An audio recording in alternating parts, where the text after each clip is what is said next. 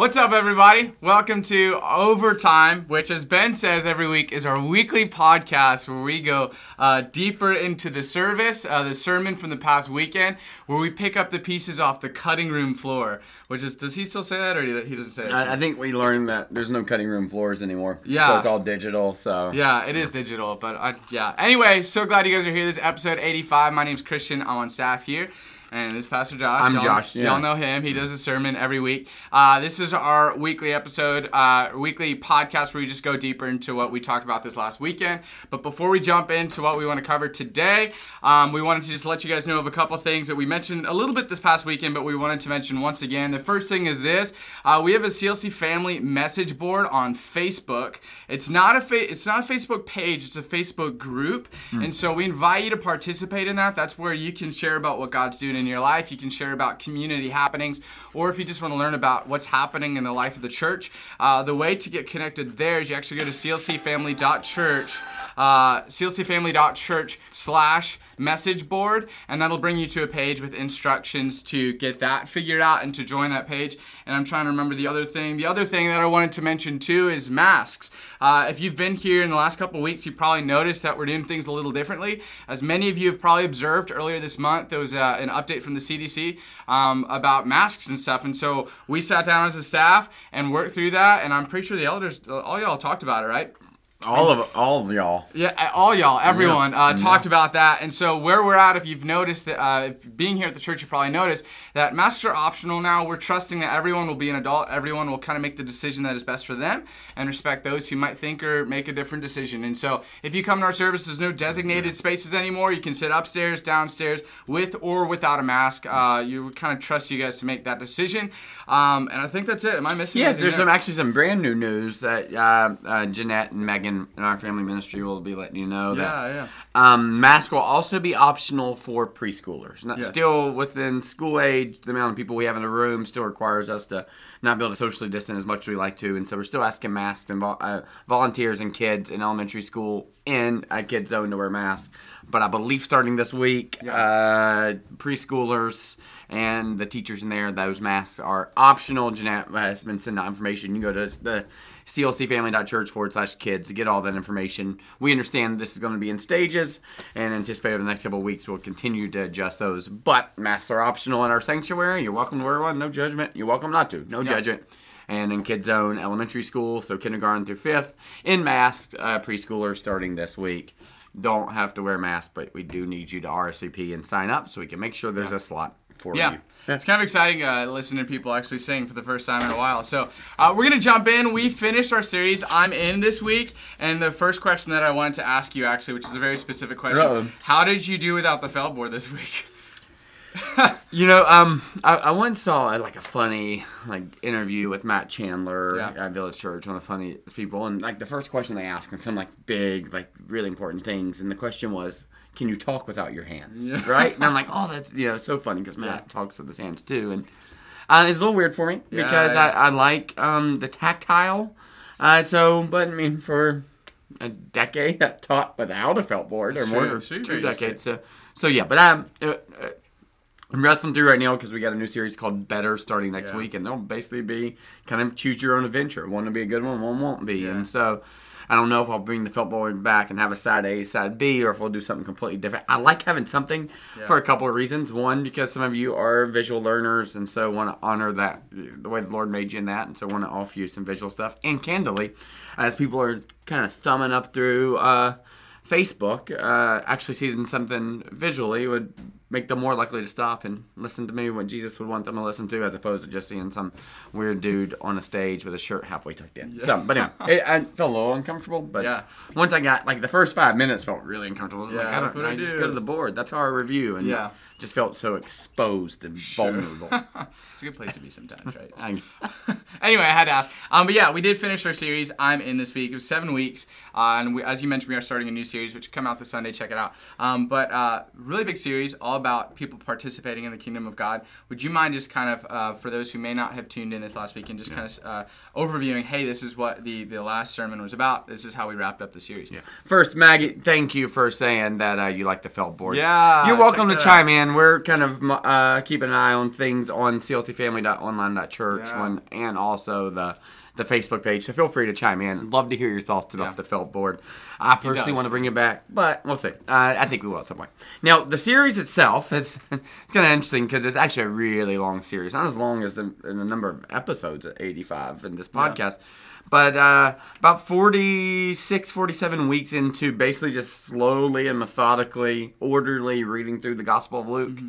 to kind of uh, do what uh, Luke argued he wanted to have happen, which was that we could have certainty of things we've been taught about Jesus from Jesus, and what Jesus taught about was the kingdom of God. And so we've been slowly kind of reading through it and trying to really understand what the kingdom of God is, what's yeah. the kingdom of heaven. ninety-two times in the gospel that those terms show up, kingdom of God, kingdom of heaven, and that certainly seems to be the thing that Jesus was really teaching about, that the kingdom of heaven is near and you can be in. In, like all the way in. And so seven weeks of trying to convince you it's time to lean in fully to really experience the kingdom of God. And that's what's so beautiful, is that you can actually be all the way in on heaven today. Not when you die, not when you get beamed up, not when Jesus comes back, none of those things. That the kingdom of heaven is present. Jesus made it present in his person and in the work of the Spirit in our lives. And so wanted you to experience that. So convinced you to be all in, which is interesting. We, um, in our staff meeting today, Uh, Megan Graff, who's brilliant and always does such a great job teaching the Bible, different people do devotions, and she talked about um, the difference between happiness and holiness, and mm-hmm. sometimes desert seasons can help us in the, uh, when we think we just want to be happy, desert seasons can be a place to uh, to help you become holy, and I'm convinced that happiness is actually on the other side of holiness, which is why even this week I told you the big idea was that you can experience joy today uh, because it comes from hearing and doing what God says in his kingdom. So you want joy, you want blessedness, you want happiness. It all is found in leaning in fully to the kingdom. And so kind of the imagery has been the way that you help something burn really hot in a fire is you bring all the coals and you stack them up on top of each other, right? And the way that you make a fire, uh, you know, burn less or burn out is you actually separate all those pieces. And so what we've seen in a year of COVID is a lot of separation, and what's been really, really neat, I mean, the most people in our building post-COVID this, this past Sunday, while people were still joining us online, many of you are at the beach and still joining us online, so you saw this group of people that are not separating, but leaning fully in. And so that's what the series is about, finding joy and happiness in the kingdom of God today, today, today. And so um, what we saw was the, these disciples that were sent out in pairs of two. They bring back their buddies and people they find, and this group of twelve grows to a group of about seventy. Jesus spends about six months with them, and then he splits them up in pairs and sends them back out. And what's so beautiful is they went out on a trip with nothing.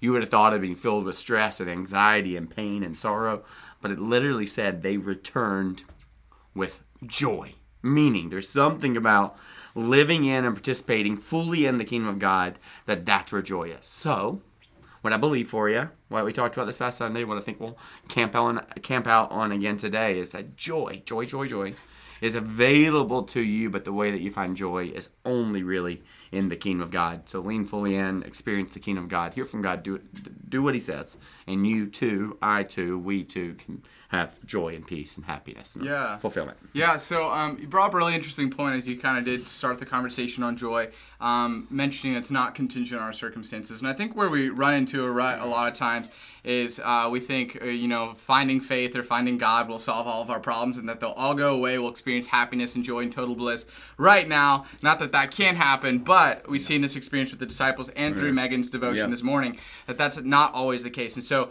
um, yeah, you even commented, kind of seems like we, we offered like this, everybody signs up for this big hope, but yeah. what we're really giving them in the beginning is a little bit of a desert season, a yeah. little bit of that you kind of, Uh, there, the idea that the gospel fixes all your problems, the the real reality in the beginning, it seems to just create a bunch of new ones. Yeah, yeah. So for, for those of us who maybe, like myself, sometimes I suspect that joy means problem-free, can you help clarify that it's not contingent on our circumstances, and actually in very dire yeah. circumstances we can experience joy? Because I think we have a hard time yeah, reconciling those two things sometimes. So could you help us? Yeah, thanks for asking that? that because it actually is in my notes. I just didn't cover it this Sunday. I don't yeah. even know why. I only think it was like, oh, I didn't have time.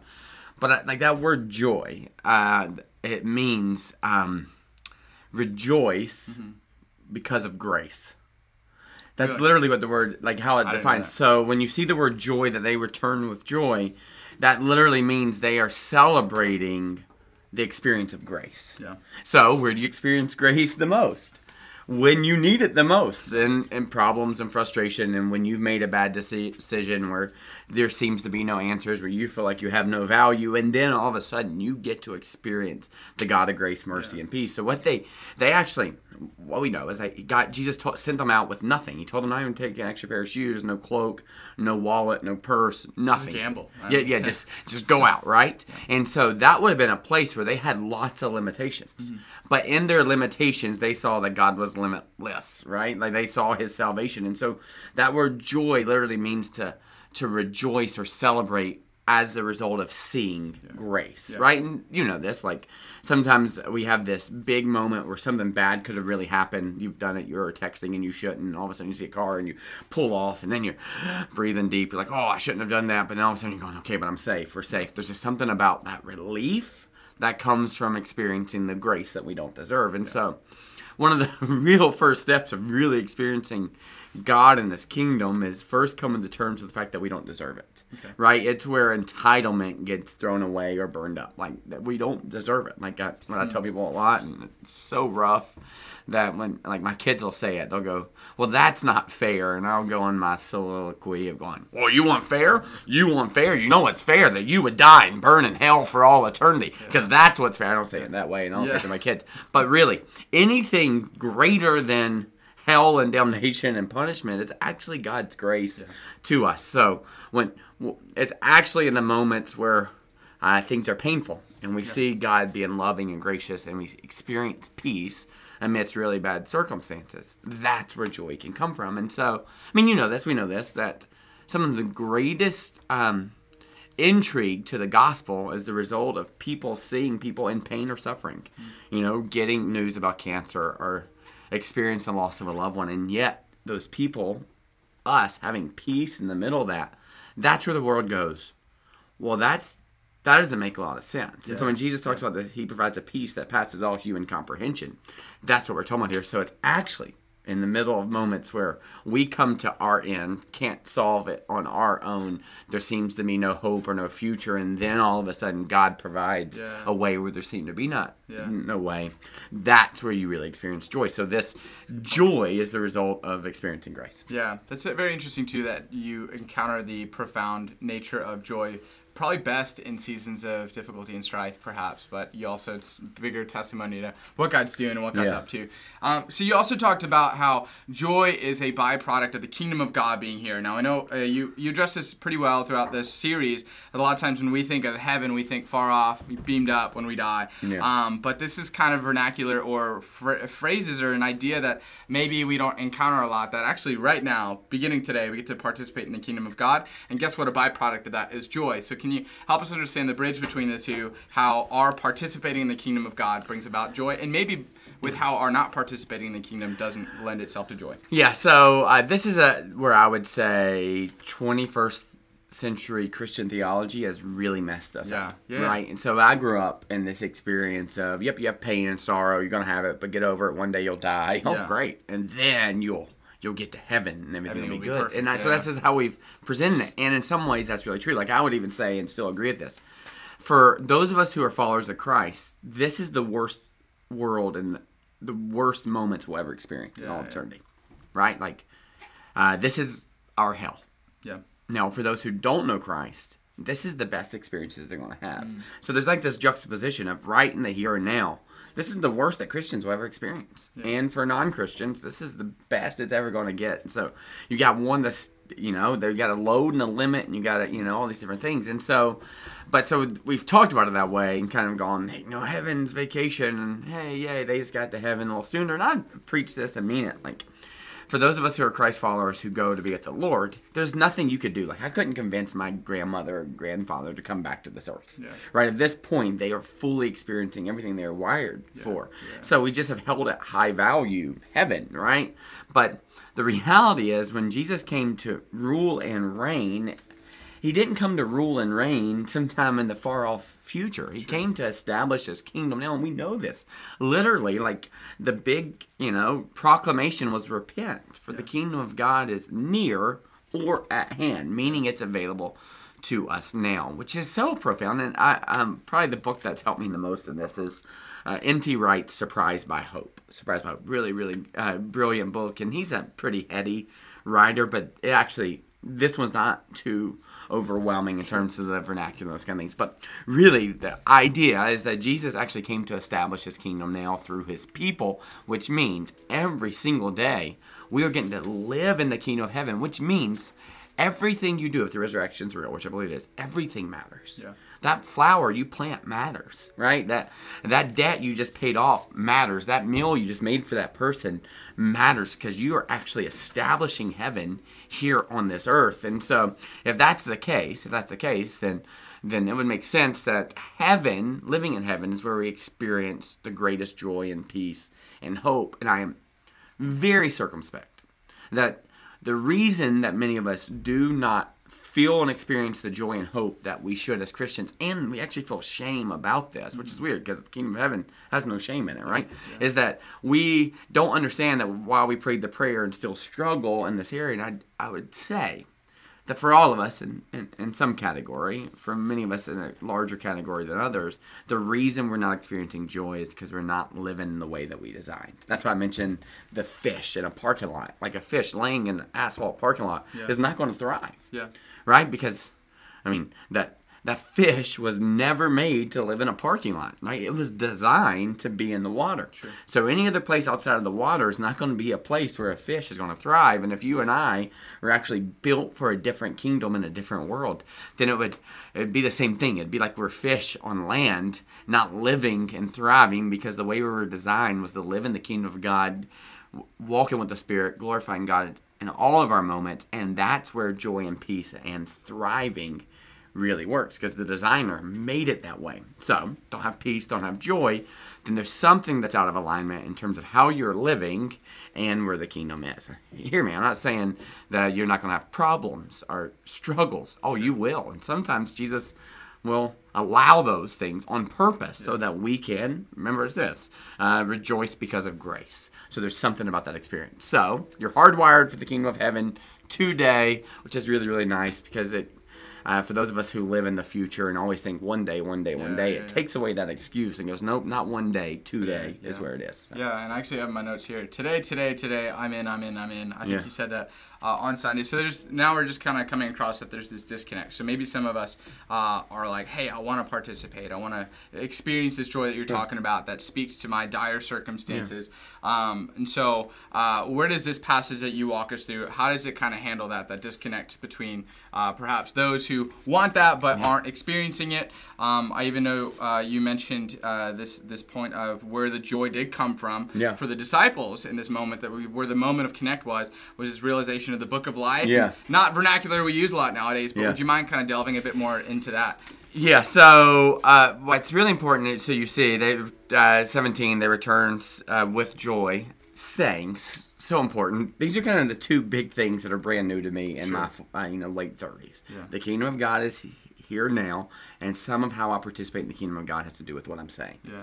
Like I did not hold at a high value the proclamation piece. Yeah. And we see it here. They say, Jesus then says to his Father out loud. So there's something about what we talk about for a while is you hear about it, then you think about it, then you speak about it. And as we speak about it, it actually is brought about. And now psychology is backing up what the scriptures have done for quite some time. And so we see them celebrating and rejoicing, and then Jesus says what he sees, which is Satan falling mm-hmm. like lightning out of out, out of the, from heaven, right? Like, so he's literally seeing this is what's happening. The enemy is losing, and the enemy has lost. In the kingdom of God, the enemy has no power or authority, because you got two different kingdoms: kingdom of the earth, yeah. got a ruler reigning with, you know, evil authority, and then you got the kingdom of God where Jesus is king and he has all the power and authority. So you see Satan fall, and you know, and the power of Christ increase as a result. So he says that. And then he says in verse twenty, nevertheless, which is a really important word of going, okay, they have joy. Yeah, yeah, yeah, they have joy. Now, what's their joy in? It was the same thing that our joy's in. When we have a good day, lots of joy. When you scratch that lottery ticket and you win a hundred bucks, lots of joy. When your kids graduate from college, lots of joy. When you pay off the credit card, lots of joy. When, you know, when you get married, lots of joy. And so we have all these moments that we go, those are the best moments. And he's going, no, no, no, no, you don't get it, because those things are second things, as Saint Augustine would say. And at some point, those things will fail you. Mm-hmm. And if they don't fail you, they can't forgive you, yeah. you know, so that these second things have become first things. So in this moment, it seems like these guys are going, we have authority, yeah. and that's a second thing. That's a second thing. Authority in the kingdom of God is a second thing, not a first thing. He says, no, no, no, don't rejoice in the second things. Rejoice in the first things, yeah. which is that you are in the kingdom forever, right? And so he says your names are written. And so what, what we understand about that is that has to do with citizenship. Right? And yeah. so we think about it, and I've always joked about this, that one day you'll get to heaven and you'll get up there and that'll be the thing. And I even said this Sunday, like I used to try to give you the best comparisons I can of what an infinity looks like mm-hmm. versus this little small specks. And I would offer all sorts of arguments to why it's not that big of a deal if we feel pain. And I would just talk about mm, vaccinations or yeah, shots. Yeah. And going, literally, I've sat with my kids and while well, they get stabbed with a big, a big like, piercing, you know, needle, terrifying, right? Yeah, yeah, and they're looking at me alligator tears, and I'm going, this is good for you, right? Yeah. They don't understand that. Like, they're in deep pain. Or yeah. I would even talk about, like, awkwardly circumcision. Like, yeah. how in the world do we do that to our boys, yeah, right? Yeah. But there's, but in light of a bigger picture, we make those decisions, sure. right? And so that has always been kind of the apologetic. Well, yeah, it stinks, but one day it'll be better. And that's how I've always communicated, and that's how I've tried to always wrestle with it. So in light of eternity,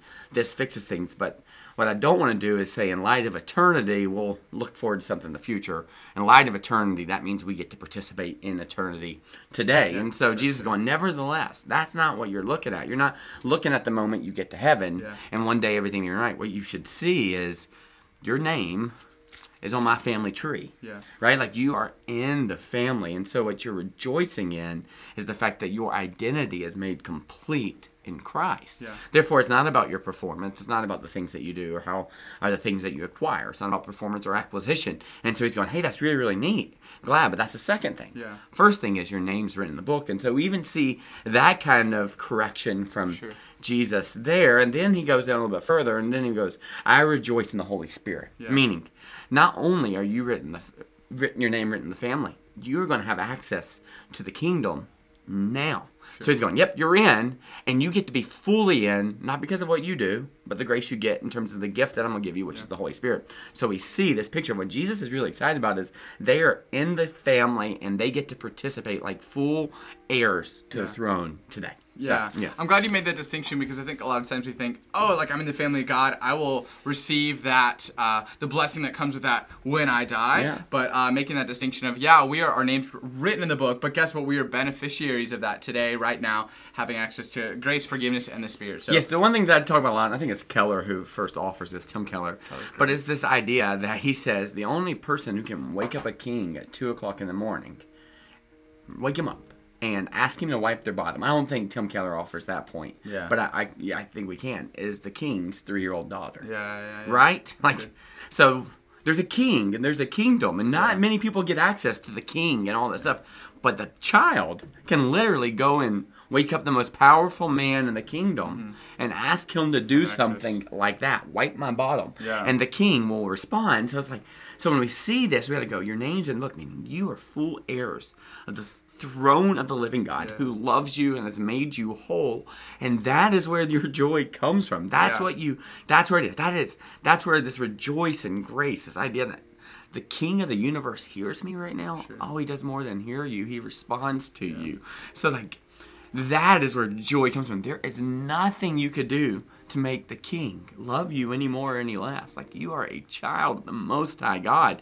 That's where joy comes from. That's the first thing. Second thing is, hey, it's going to be really neat to see some of the activities as a result. But let's start with the first thing, that regardless, regardless of the circumstances around me, I am in the kingdom, and yeah. God is my Father. Yeah, so, that's pretty liberating. That That's not something we can earn or lose. Yeah, um, it should yeah, be. Yeah. And But it...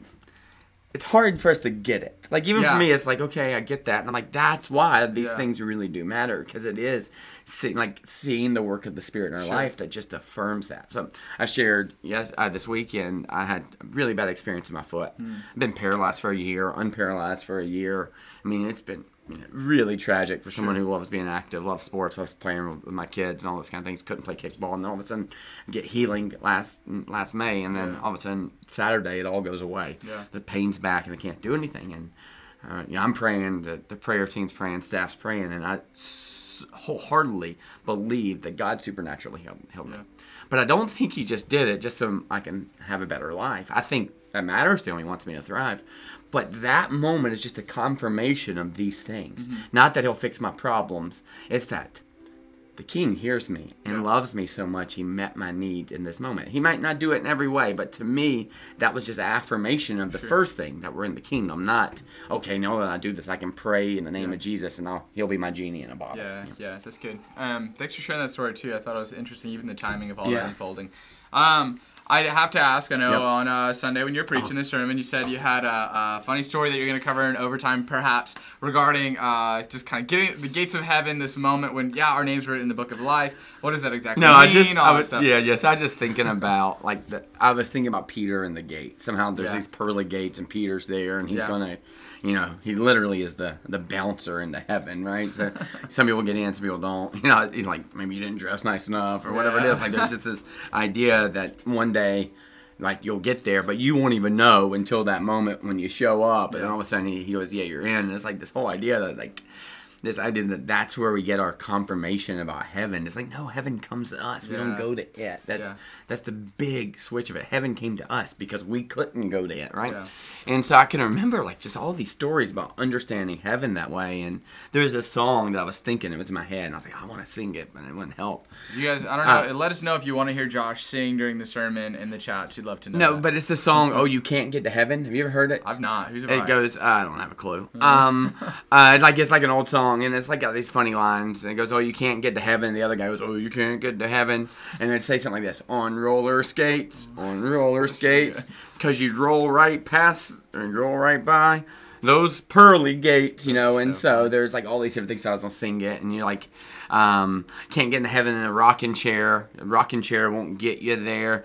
Uh, and then can't get to heaven in a limousine, limousine, can't get to heaven in a limousine because the Lord don't sell.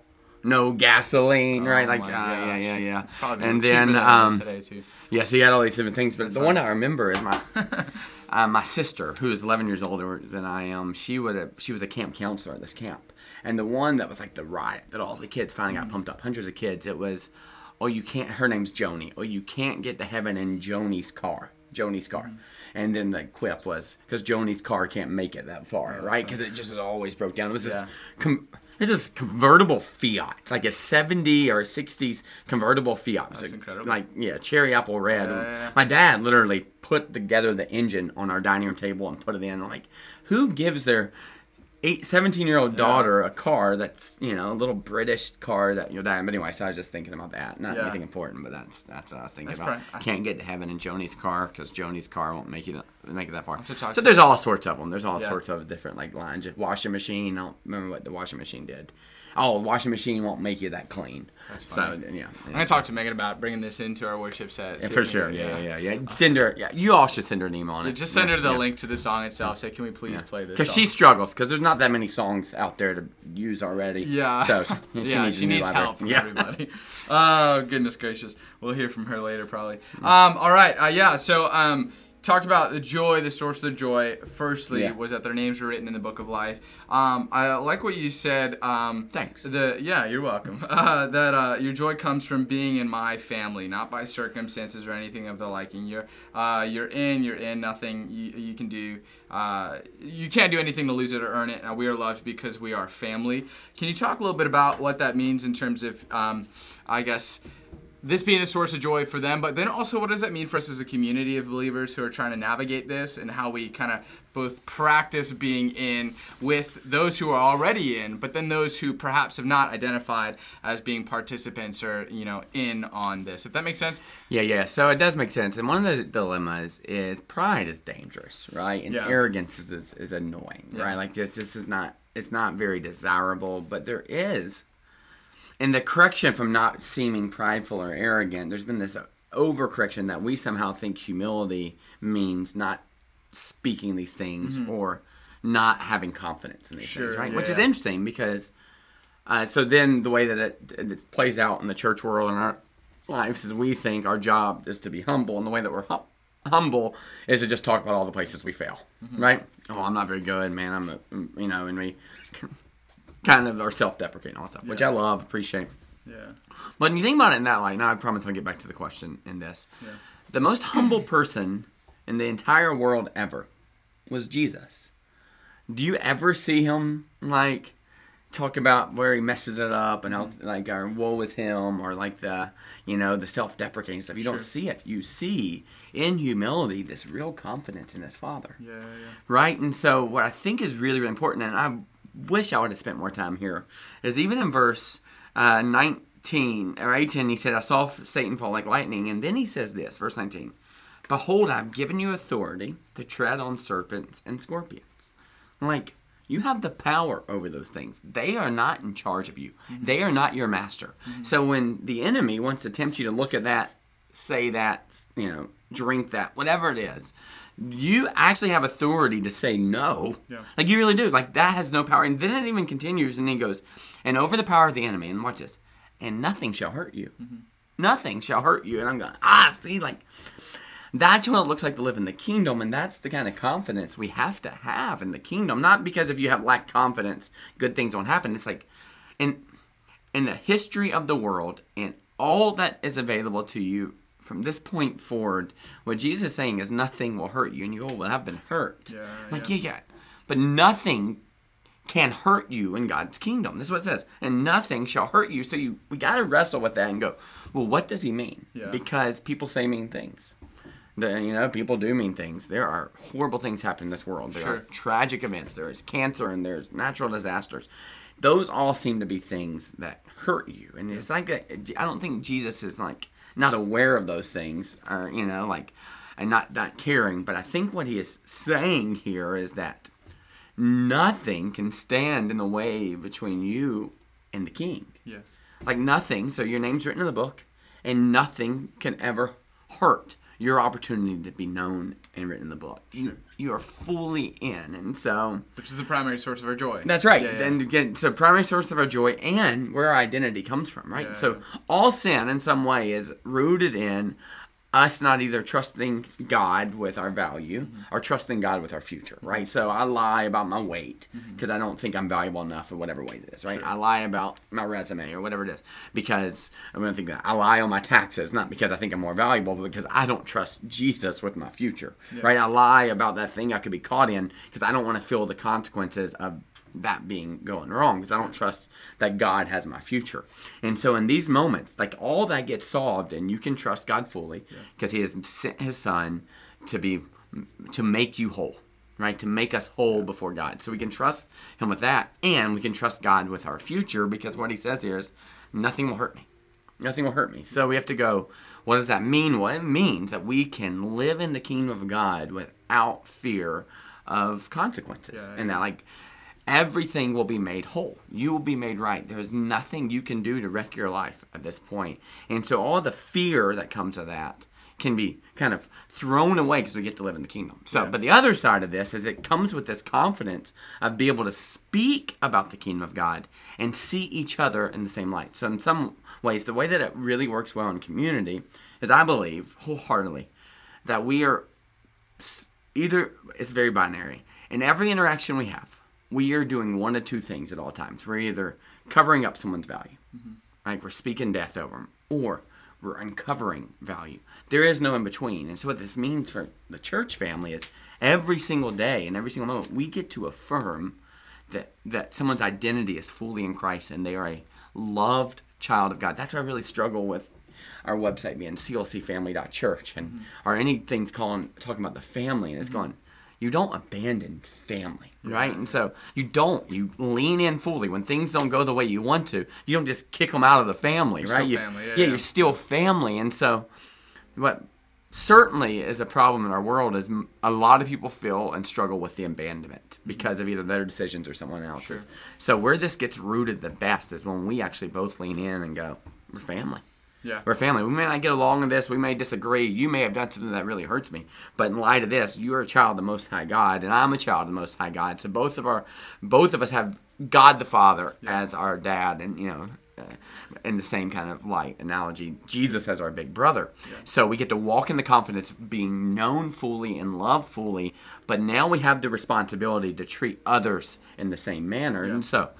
I think the church has a great opportunity to model what the kingdom of God looks like by the way we serve and care and love each other. And hear me, we're not giving people permission to make bad decisions because sure. as a family we care and love people, and so we wrestle through those things together. But we're also not reactive when someone points out a flaw because we're going, no, that's not my identity. Yeah. They just want me to live fully alive in yeah. joy. And so community is, yeah. is a solution for that. And that's why over the next several weeks, even this new series, I'm going to keep challenging you to go, if we're brothers and sisters, then let's start acting like it. Mm-hmm. Because as a dad, the thing I like the best is when the siblings get along. Yeah, you talked about I that. I love that. Yeah, yeah. And so let's get along. Let's love each other. Let's circle up together. And so um, that's why community groups is what we're calling them these days around our church. You may know them as small groups or home fellowship groups. Those really, really matter because that's what the kingdom of God looks like. Let's model family. Let's model Model loving each other well. Let's model being fully known and fully loved and fully seen. So, uh, so we said, hey, one of the things you can do is you can just let us know you want to be in a community group and we'll help you do it. Or you can say, hey, I want to lead one. And we'll help you lead it. Or a simpler option, because the Holy Spirit lives in you, is you can just start circling up with your church family. And like literally, the, the sermon, all the sermons have discussion questions that are built with them. So you can yeah. start even having those conversations, because I'm convinced on, on, on two different manners. Uh, one... Or three, actually. One, uh, when we work in community together, we're more likely to see God at work because we can see it in our brothers and sisters. Mm-hmm. It's a lot easier to see it in someone else than we can see it ourselves sometimes. Yeah, so, yeah. one, we see the evidence of God.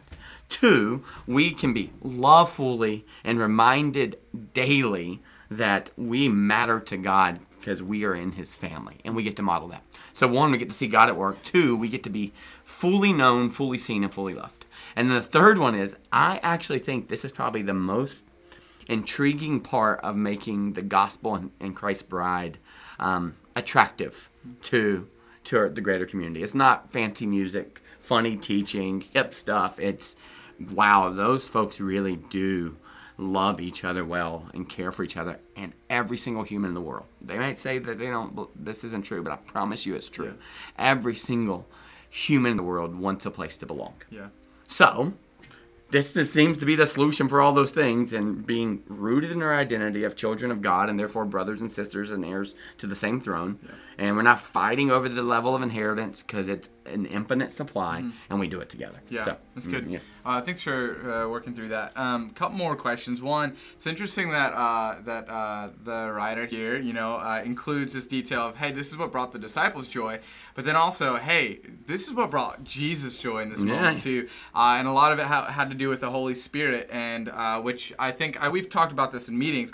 That like, uh, uh, and I think you mentioned Francis Chan says like, oftentimes the Holy Spirit's like the forgotten God. Yeah, like, read a whole book of, on it. Yep. Yeah, we think of God the Father and Jesus, but like, hey, the Spirit's pretty important. And actually right here in this passage, the Holy Spirit is the source uh, in some ways of Jesus' joy. So can you talk a bit about that and how the Holy Spirit uh, enables us to both be in, but then also invite others into the kingdom of God?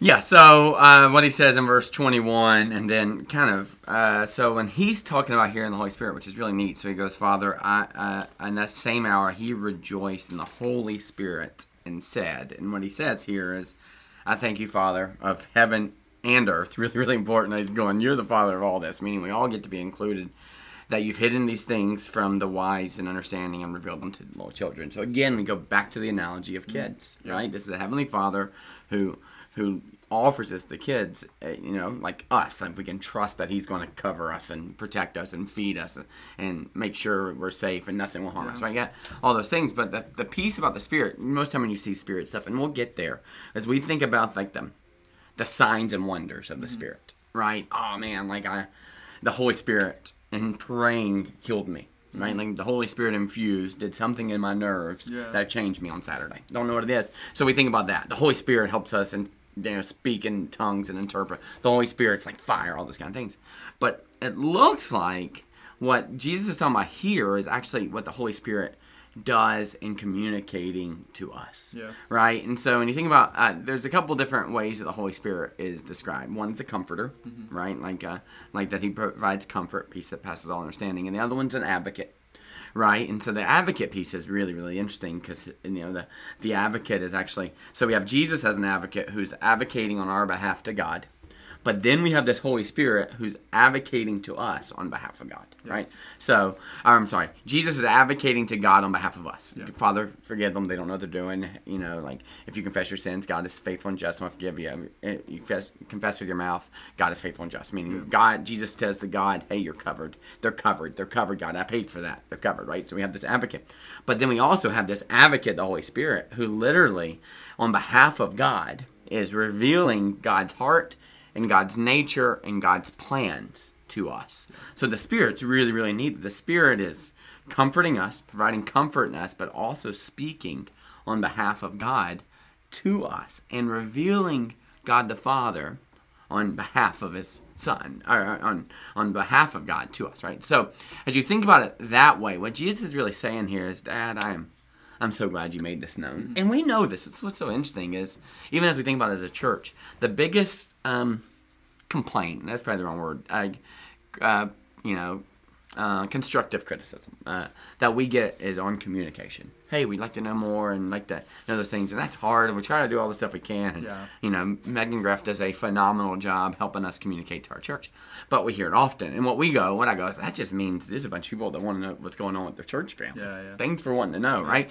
So receive it. Because we know that communication is a valuable, valuable commodity. Sure. You want someone to be cared for them, communicate it to them. You want them to feel included, well, then include them, right? And so we understand that. And so what Jesus is saying here is, Dad, I'm so thankful that every bit of our business and every bit of our agenda is made known to the people I love. Like they're not, we're not manipulating them. We're making, we're fully disclosing everything yeah. to, to them. Not a good, you know, negotiation tactic, but a great loving tactic. And so what he's saying is I rejoice, and that is known, but he rejoices in the Spirit that is known, which therefore seems to imply that the way that we know these things is through the Spirit. Yeah. And that's really, really hard for us to go, wait, well, how does the Spirit work? And I'm going, oh, I can't quite explain it, but I will tell you, is the only reason that you can understand any of this is not because of your brilliant mind or mine. It's that the Holy Spirit, for some reason, has allowed you to get this. The Holy Spirit has allowed you to understand that God loves you. The Holy Spirit has allowed you to understand that Jesus died for you, all those things. Yeah. And so one of the things I tell everyone pretty often, I want to keep it on time, um, is that we get that, a lot of times we get really good feedback of, yeah. man, I now understand the Bible. Why didn't my old church do that? Or why didn't, yeah. well, I wish I would have understood all these things when I was growing up. No one told me those things. And some ways I go, hey, that's really nice of you. We are pretty intentional about making sure every, regardless of your stage in the spiritual journey, that you can understand what's going on. That's why there's typically a long review, all those kind of things to make sure everybody, everybody is a, has a seat at the table to understand. And so there might be some of that. But I think it, what's actually happening is the reason all of a sudden the Gospels are clicking for you isn't because you finally showed up at church with brilliant teaching or yeah. clever, you know, illustrations or felt, felt boards. boards. yeah. It's because the Holy Spirit has decided to make that known to you yeah. at this time in this way. And so what Jesus is really celebrating is that his brothers and sisters get all the information and are included. Yeah. So you go, well, why why is that what he's rejoicing in? Because he loves his family. Yeah. That's it. Like, he loves you as his family. So what he's really rejoicing in is that God, through the Spirit, has made this known to you, because he looks at you and he goes, oh, I'm so happy the Holy Spirit told you this and that you get this, because that means you and I will hang out forever. Meaning, if Jesus could literally spend a lifetime with just you, just hanging out, playing chess, jumping rope, whatever it is, and still have infinite time still available to everyone. It's like he sees you, not as like collectively with everyone else. He sees you as an individual. So what he is really rejoicing in right this moment is that the Holy Spirit has made this known to you so that you can be in the family. So his greatest joy is when you become a part of his family. Yeah. Which is so great. In, right? Yeah. I mean, so our greatest joy is that we get to be in the family. And he's yeah. like, that's crazy. That's my greatest joy too, yeah, right? And yeah. then you go, well, how does that happen? Through the Holy Spirit. Yeah, that's awesome. Yeah, it's amazing. Yeah. So now, uh, near the end of your sermon, you talked about this metaphor, which I think um, perhaps some can resonate with, this idea. Um, you brought up this image of a door and how God is knocking uh, and how we are going through so many different doors to try and yeah. find what God's already trying to offer us. Can you talk a bit about that? Because I think, you know, I think I can definitely look at points in my life where I said, man, I remember a time when I knocked on that door, on that door, on that door, and none of them uh, was what I was looking for. Um, but then encountering God, encountering faith community, and ultimately yeah. Christ uh, kind of uh, was that niche. Yeah. So could you talk a bit about that? Yeah, let me offer another one as well. So, like, maybe you've done it. I know everybody's done it at some point. You got sunglasses there on top of your head. Yeah, yeah. And you're looking all over for them. Like you just. Like, I always know where yeah. my sunglasses yeah. are. Yeah, that's great. I'm glad yeah. you do. Yeah, yeah. I'm glad your pride saves you. Uh, and so, um, but like, so you're looking all over, and looking yeah. in the drawers, looking, you know, everywhere, looking in your car. The reality is, you could look everywhere, and you're never going to find it. Sure. Because it's already there, yeah. right on your head, yeah. right? And so. And we can actually have pure motives of going, God, we just want to find you. We just want to find yeah. you. And we just want to find you. So we're looking everywhere. We're looking everywhere. And then we, you know, then we have these analogies of ask and seek and knock. And that's not looking for Jesus. That's, yeah. a, you know, about prayer. It's going, you already have Jesus. Why don't you start continuing to talk to him instead of you do the opposite? You go and look for solutions everywhere else. So you're sure. looking to ask and seek and knock at other people's doors. And Jesus has already entered your door. And yeah. so it's like, ah, yeah, we're missing the focus there. But what I think most of us do, even...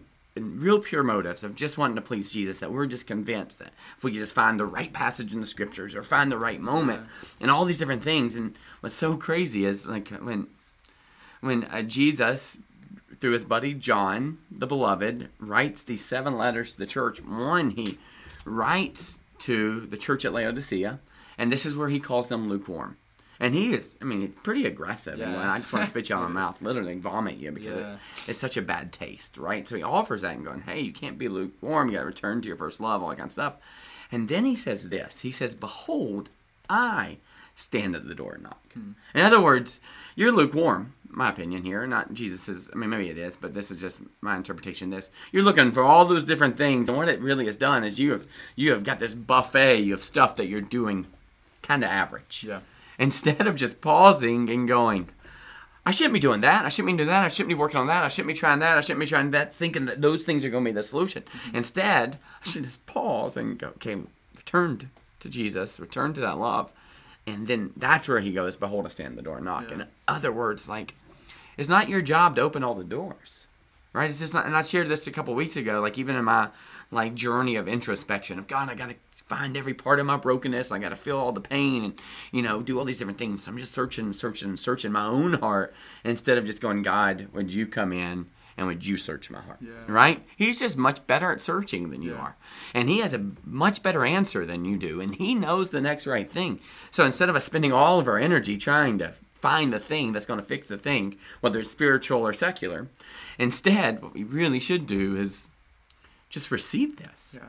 Like just pause. Pretty simple. And open the door. Behold, he stands at the door knocking. If you'll an- open it, he'll enter and get this. And he will dine with you. It's not like he, even then he doesn't say, I'll save you. He's going, I'll dine with you. Meaning, yeah. we're siblings. Like I'll come in, I'll eat with you. Your only response in this is not to go do the big massive search and look and see all these things. Your response just to open the door, feel yeah. safe enough and open to enough that this could actually be how God saves you through the Spirit in Jesus, right? And so you just open the door. Yeah. And he says, behold, I'll stand at the door and knock, and if anyone will open, I'll enter and dine, them, uh, dine with them, right? And then you got, you know, another passage that I shared on Sunday that Jesus in his big teaching, Sermon on the Mount, saying this is what it looked like to have faith and live in the kingdom of God. He says, you know, that our, our responsibility is to seek first mm-hmm. the kingdom of God and his righteousness. Jesus come in. Seek first. And that word first uh, in the Greek can be kind of explained in two different ways. It could be um, first in sequence. Like one comes before two, January before February, oh, right? Cool, yeah, yeah. And so I think that's how we teach that. Well, that just means you have to pray in the beginning of the day. And you go, oh, I forgot. I guess yeah. I can't see God first. Or the other way, which I'm pretty confident this is how Jesus is communicating it, and it should be translated, is that is seek first means that upon which everything else hinges. Hmm. So what he's saying is, look, you're trying to knock on all the doors, do all the things, fix all the things. Then, then you're going to try to do that and then rejoice that you did a couple of those things well. He's going, no, no, here's what you should do. Just seek first my kingdom sure. and my righteousness. And then all these things, all these things shall be added unto you. Meaning, it's not like Jesus doesn't care about you thriving and having joy and your family not having harm and you living fully alive. He cares about all those things. He's just explaining that the only entrance to all those things is actually the kingdom of God. Sure. So we don't go and find all the other things and then add the kingdom of God on top of it. Mm-hmm. We go and find the kingdom of God and then allow Jesus to take care of the rest of the things. Yeah. So it's so... I mean, it makes perfect sense yeah. when we're willing to do it. We can't just stuff Jesus into our already crammed box of all the things, all yeah. the trinkets we built. We just go, nope, let's just start with the kingdom of God and let's let him take care of yeah. it. And he wants to, and he will, and his spirit will do work in you, but it still requires just one thing. You open the door and you let him in. Yeah. So. Which, which, come to think of it, is a lot easier than what we're trying to do anyway. Yeah. We don't even get the fruit of what we're trying to do when we do it our way. So yeah. just making it as simple as, hey, open the door, welcome me in, and then you will find what you've been looking yeah. for this whole time. That's pretty good.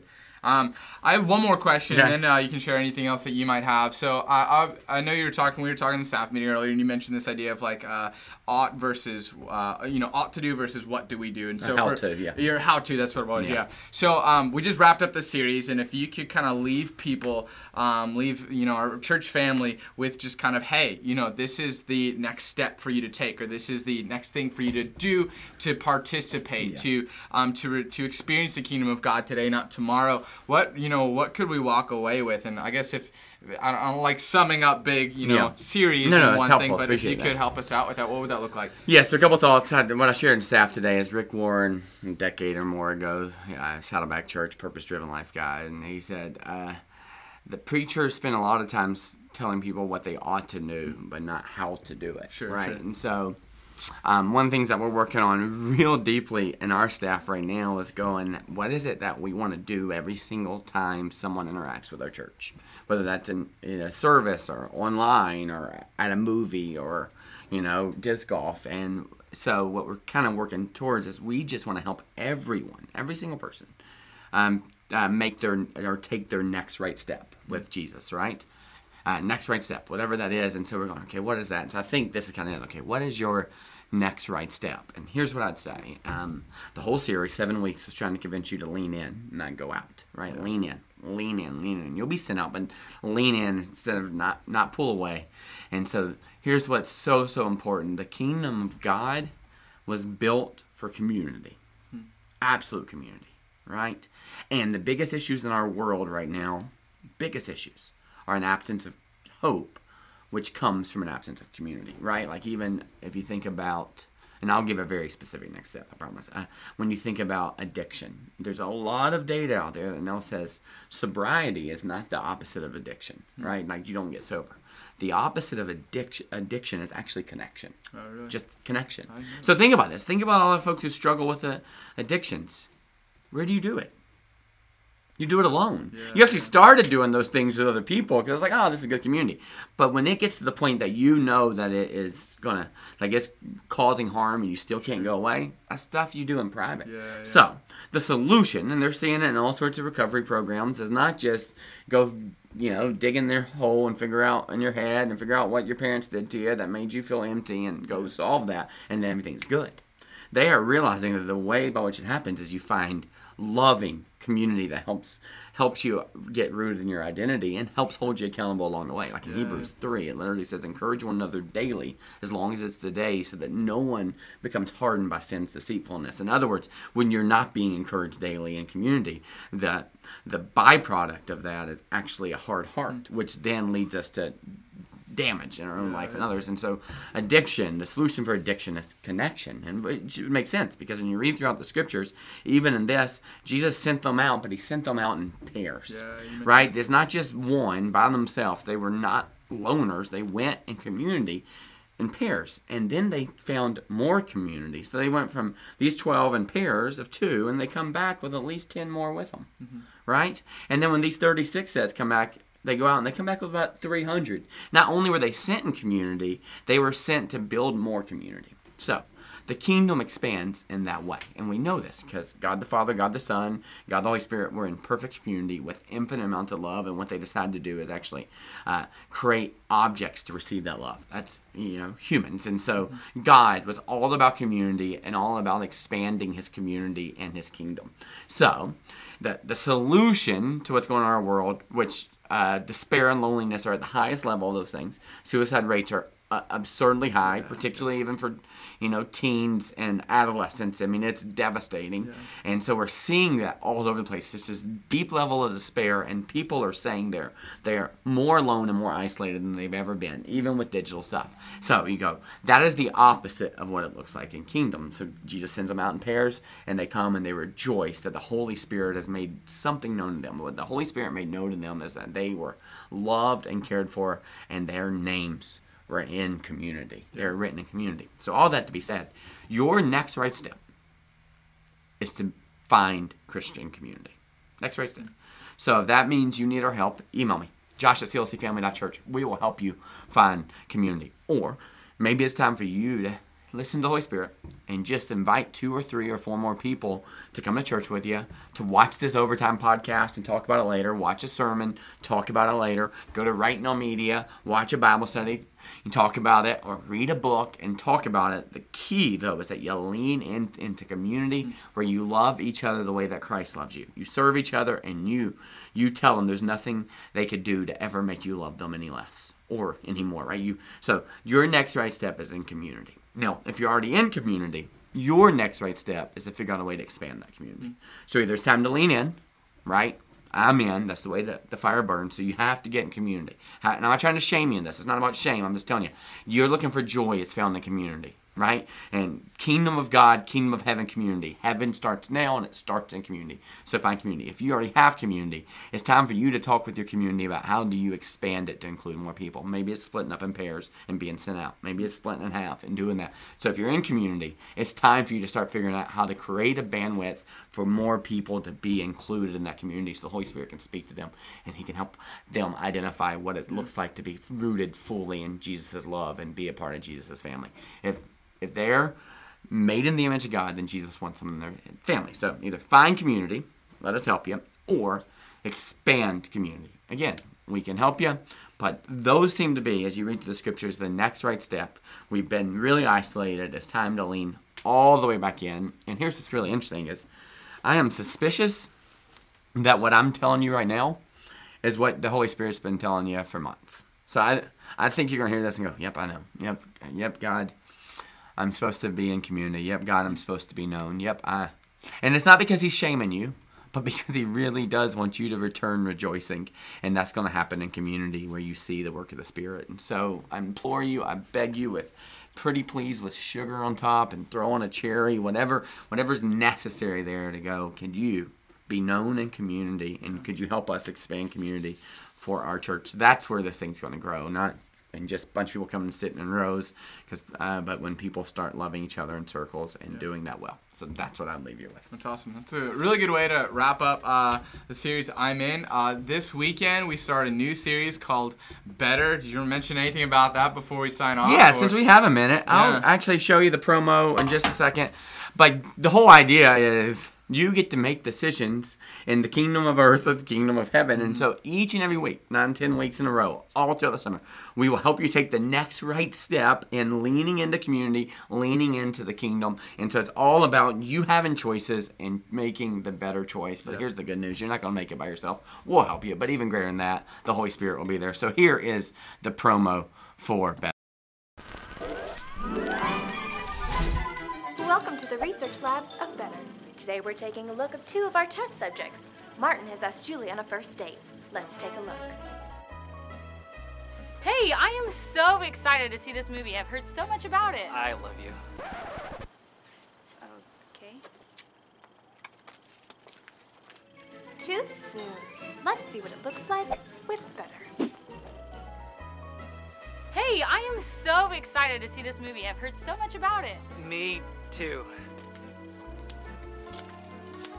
When life hands you choices, choose better.